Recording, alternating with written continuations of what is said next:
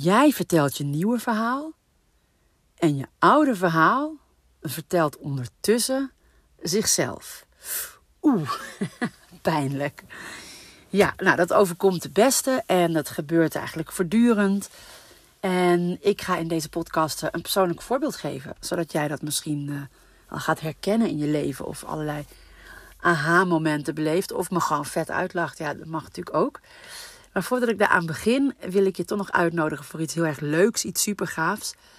Uh, we zitten een aantal weken voor de zomervakantie en we hebben nog een aantal plekken vrij op Gelukschip. Op Gelukschip, uh, daar gebeurt natuurlijk normaal van alles, workshops, communitydagen. Maar in de zomer heb je daar, hosten wij echt de ideale ouder-kindvakanties. Dus of je nou getrouwd bent en je komt samen met je kinderen, of je komt alleen, of je stuurt je partner met de kinderen. Een week lang word je volledig ontzorgd. Dus alles is inclusief. Het eten is gezond, maar super lekker.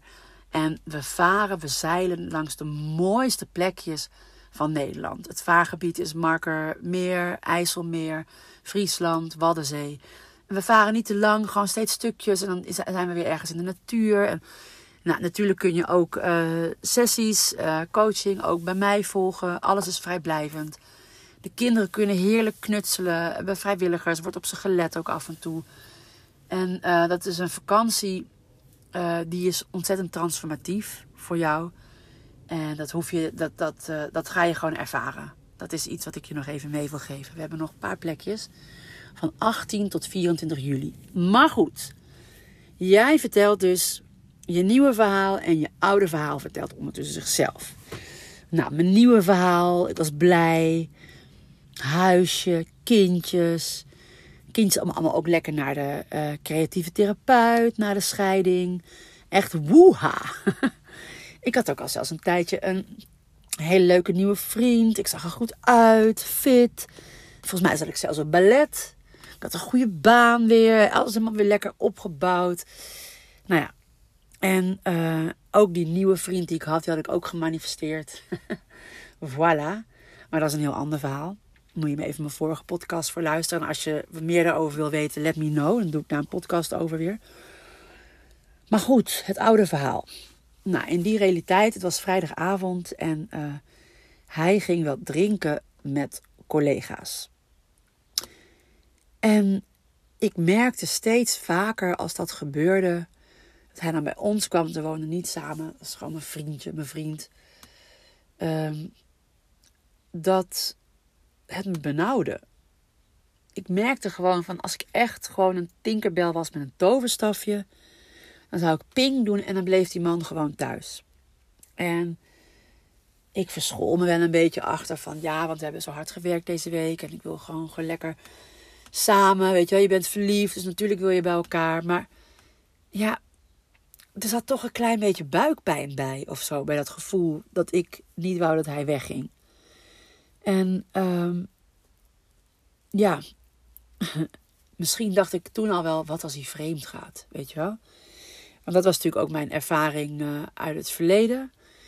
En dat is dus dat oude verhaal, die buikpijn die op kwam zetten. Soms op een gegeven moment zelfs letterlijk. Maar ik vond het zo erg als hij wegging. Echt alsof ja, een stukje uit mijn lichaam mij verliet heel overdreven. En, en natuurlijk kon ik dat niet op die manier uiten. Weet je wel, dat is natuurlijk belachelijk. En uh, nou, dat deed ik niet. Maar die frequentie, die was natuurlijk wel. En ik ben altijd heel erg pro goed afscheid nemen. Ook nu ook. Ik vind gewoon, misschien kom ik door Kenia, misschien zit ik in het nu. Maar afscheid is voor mij altijd een belangrijk momentje. Liefst even knuffelen. En ik waardeer het echt ook als een moment om weer even lekker contact te maken met je geliefde. Omdat soms ga je toch een beetje op in het rijlen en zeilen van de dag. Dus een blik, een knuffel. Ja, ik, ik uh, exploiteer dat wel een beetje. Dat ik denk, oh ja, romantisch.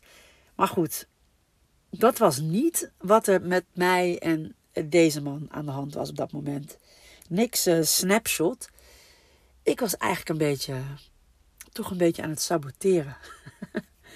Dus ik had een rot gevoel over dat hij dan met zijn collega's iets ging drinken op vrijdagavond. En uh, ik projecteerde dat toch wel op hem.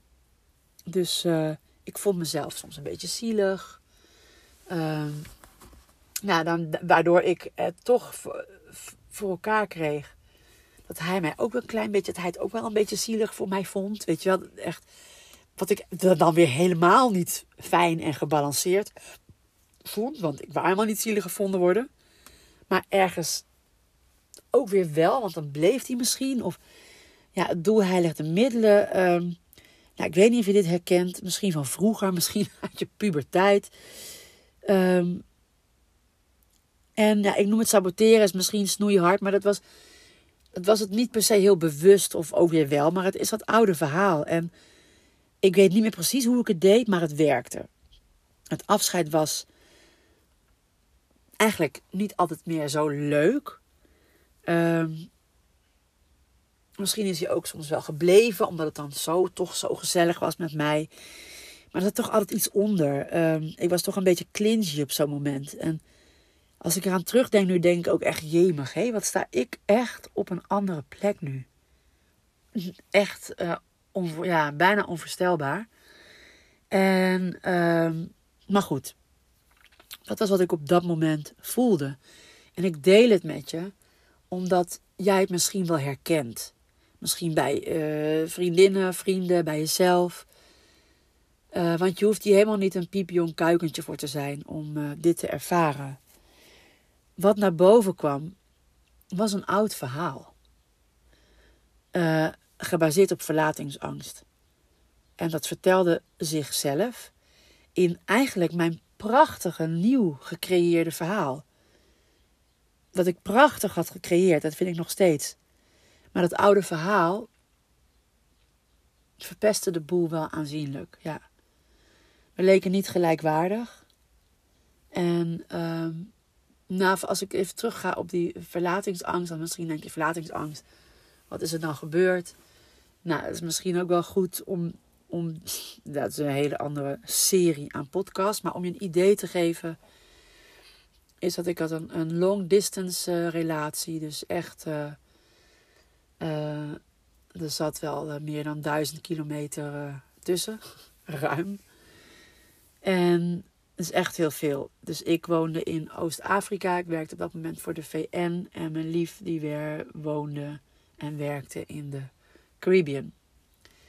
En ik heb hem toen opgezocht. En we waren toen. Nou, er gebeurde even wat. Mijn telefoon ging. Vergeten uitzetten. Dus ik kom het misschien zo terug. Maar um, we waren ook net getrouwd. En ik verliet dat eiland en met heel veel uh, ja, belofte eigenlijk. Want jij weet nooit wat de toekomst je brengt, zo heet ik ook. Maar ja, we waren getrouwd en we zouden gaan samenwonen in Kenia. En ik zou hem over drie weken weer zien. En om een lang verhaal kort te maken, heb ik die hele man gewoon never nooit meer gezien. Ja, maar ik ging wel weg met zijn kind. Dus dan kan je je voorstellen dat dat niet helemaal in de lijn der verwachting lag. Maar goed, hè, ik had een beetje verlatingsangst. En dat zijpelde ook eigenlijk al een beetje in de relatie door daarna. Was ik me niet helemaal bewust van. Maar nu was ik echt op een ander continent. Andere man, andere cultuur. Het was veel veiliger in Nederland natuurlijk. Dus ik had helemaal geen smoesjes meer om uh, bang te zijn dat iemand niet meer terugkwam eigenlijk. En daarin, ja, ik verpestte het een beetje, vond ik ergens ook weer. We leken niet gelijkwaardig. Ergens voelde ik me van binnen niet gelijkwaardig aan hem. En nu weet ik achteraf, hij eigenlijk ook niet aan mij. Want je trekt natuurlijk aan wat je bent. Hè? Hij was echt het dekseltje dat op mijn potje paste, zeg maar. Alleen hij uitte het alleen anders. Ehm, maar dat leg ik nog een andere keertje uit hoe hij dat dan uitte. Um, Maar wat ik je wil zeggen is, met dat, dat, dat afscheid en die vibe die ik creëerde, daarin bevestigde ik en manifesteerde ik ook echt in onze relatie de, de ongelijkheid tussen ons, of de minderwaardigheid die ik eigenlijk diep van binnen toch wel voelde. Dus, en dat is een verhaal waarin we allebei zijn gaan geloven. dan is het het kip of het ei. Wat was er eerder? Maar in dit geval weet ik dat ik eigenlijk gewoon met dat verhaal kwam. Ehm, het verhaal van, oh, ik ben de moeder met de kinderen en dan krijg je een leuke partner. En um, dat de hele omgeving was zo ontzettend blij voor mij. En ik ook. En dat was niet helemaal in balans, want hij mocht natuurlijk ook zijn handjes dichtknijpen. En dat vond ik ook echt. En ik vond ook soms dat de omgeving het een beetje scheef uh, trok. Oh, nou, je hebt wel geluk gehad, hè? Of zoiets. Zo'n leuke man. nu denkt de cynicus in mij, nou, je moet eens weten. is ook wel echt de andere kant. Maar nee, dit is helemaal niet per se uh, zo. Was ook een leuk iemand. Maar ja, ik ben, weet je, we zijn gelijkwaardig. Kan zeggen, ja, ik ben ook leuk. Ja, tuurlijk ben ik leuk. Maar we zijn vooral gelijkwaardig. En... Maar van binnen was ik dat blijkbaar toch ergens niet helemaal. Was er toch een, iets in mij dat zich niet helemaal waardig voelde. En iets wat toch, waar toch een angst in zat, waardoor ik voortdurend bevestiging nodig had. Van de liefde van de ander. En dat oude verhaal heeft zich ja, gebaseerd op ja, eigenlijk een soort van trauma. Ik wil het woord niet misbruiken, maar toch wel iets wat gewoon erin heeft gehakt. Als je de vader van je eerste kindjes, eh, hoe dat gelopen is. En dat heeft zich dus uh, ja, op die manier gemanifesteerd in, uh, in een nieuwe relatie. En in mijn vorige podcast had ik het erover van je verhaal begint al daarvoor. Hè. Het is natuurlijk niet de relatie alleen. Um, ook al had ik die relatie gemanifesteerd en was het op dat moment precies wat ik nodig had, precies wat bij me paste. Alleen, ja, ik was natuurlijk ook bezig met mijn studies en werken aan mezelf en um, nou, dat soort dingen. Dus ik groeide best wel snel door en begon dingen te doorzien. En waardoor ik op een gegeven moment wel zelf genoeg was. Helemaal genoeg in die relatie. En toen pasten we ook niet meer bij elkaar. Het was gewoon een klik. Van het ene op het andere moment voelde ik: ja, maar ik ben genoeg. Wij zijn genoeg. En toen gebeurde er iets heel bijzonders. en dat vertel ik je in de volgende podcast. Ik wil je hier gewoon even een voorbeeld geven van hoe bij zulke, zulke kleine momentjes als een afscheid ehm, dat oude verhaal de kop op kan doen. En eigenlijk toch ja, de boel verzieken, het moet gaan zoals het gaat. Maar toch op zo'n moment de boel verziekt, uh, de ongelijkwaardigheid, het gevoel van ongelijkwaardigheid versterkt. Uh, ik wou dat hij bleef en dan bleef hij eigenlijk om de verkeerde redenen. Van oh, het is toch een beetje zielig voor haar. Zat er ergens ook wel in. En dat bevestigde alleen maar dat ik eigenlijk niet uh, mezelf, dat ik eigenlijk niet gelijkwaardig was. Nou ja, je ziet die visueuze cirkel. En dat heeft dus te maken met dat oude verhaal. Dat zichzelf, dat een eigen leven is gaan leiden. Dat zichzelf is gaan vertellen in mijn nieuwe, fantastisch gemanifesteerde leven. Dus ik hoop dat je hier iets aan hebt. Misschien herken je dit wel al in een relatie of met je baan. Je verandert ook vaak van baan en denkt nu is alles beter. Maar je neemt je oude verhaal dus altijd mee. Nou, vind je dit interessant? Heb je hier vragen over? Uh, schroom absoluut niet om contact met me op te nemen. Uh, je weet inmiddels ook dat ik hier een heel mooi traject over heb. Waarbij we, ja, waarbij we eigenlijk gaan naar uh, voor je mooiste leven ooit. Ook naar je scheiding. een traject ook heb ik voor high performers, high achievers. Mensen met veel hooi op hun vork. Ehm, maar die toch oude patronen ervaren, die um, al dan in hun huidige leven die iets nieuws gaan creëren of echt oude patronen uit hun vorige verhaal. En die gewoon veel veerkrachtiger, veel weerbaarder en veel gelukkiger um, in het leven willen staan. Dus je bent van harte welkom, ook met je vragen daarover. Kijk anders even op mijn website www.geluk.expert. En bij de retraites vind je iets over gelukschip. Nou, ik ga weer naar binnen. Ik zit in een gelukbus. Kinderen gaan naar bed.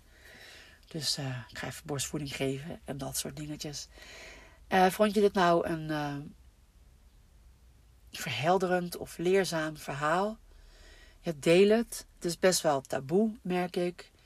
Ehm, maar ik hoor ook dat de mensen die hier naar luisteren, krijg ik veel goede reacties terug dat ze er echt wel iets aan hebben gehad. En denk je, hé, hey, ik herken dit. Ja, of je kent dus iemand. Of gewoon op je socials. Dan, dan weet je natuurlijk niet wie het ziet. Maar er is vast wel iemand bij gebaat. Deel het alsjeblieft. En uh, ik ben altijd blij met je recensie of jouw uh, feedback. Kan ook met vijf sterren hier in uh, Spotify. Uh, dat is ook altijd leuk. Ik weet niet of ik dat meteen zie. Ik denk het wel.